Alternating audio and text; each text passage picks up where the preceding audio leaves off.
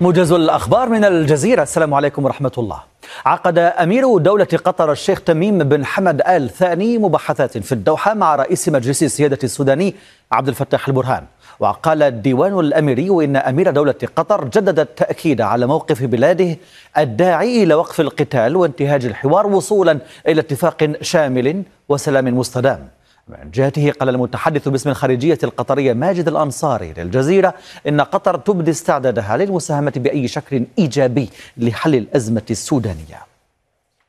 هذا وقال رئيس مجلس السيادة في السودان عبد الفتاح البرهاني الأولو إن الأولوية في المرحلة الحالية هي إنهاء ما سماه التمرد. وأضاف البرهان في حديثه للجزيرة أن القوات المسلحة تطمئن الشعب والعالم بأنها ماضية في استكمال المرحلة الانتقالية والانتقال إلى حكم مدني ديمقراطي.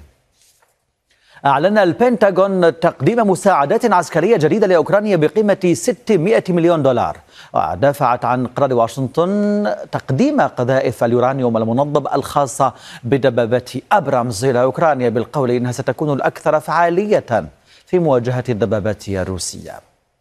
وقد وصف الكريملين القرار بالخبر السيء للغاية وقال إن استخدامه سيتسبب في عواقب وخيمة. وحمل واشنطن عواقب استخدام قذائف اليورانيوم المنظم في معارك أوكرانيا. قال مسؤول عسكري أمريكي للجزيرة إنه سيتم إعادة نشر عدد من القوات الأمريكية والعتاد داخل النيجر.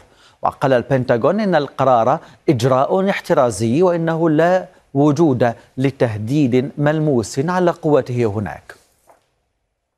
نفى مفوض إكواس خوض المجموعة نقاشات بشأن أي نوع من عمليات الانتقال السياسي مع قادة الانقلاب في النيجر وأشار إلى أن المجموعة لم تحدد تاريخا للتدخل العسكري وإنها تمنح الفرصة لعمليات الوساطة. عين رئيس الجابون الانتقالي ريمون ندونغ سيما رئيسا للوزراء لفترة انتقالية وهو خبير اقتصادي ومعارض للرئيس المعزول علي بونغو.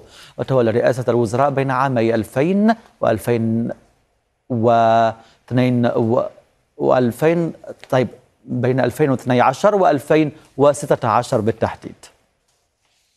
قال رئيس الوزراء الأرميني إن أذربيجان حشدت قواتها على طول خط التماس مع كرباخ والحدود مع أرمينيا. ودعا المجتمع الدولي إلى اتخاذ إجراءات لمنع وقوع ما سماه انفجارا جديدا في المنطقة. في المقابل وصفت أذربيجان اتهامات أرمينيا لها بالتلاعب السياسي وحذرت من وضع عقبات أمام اتفاقية السلام.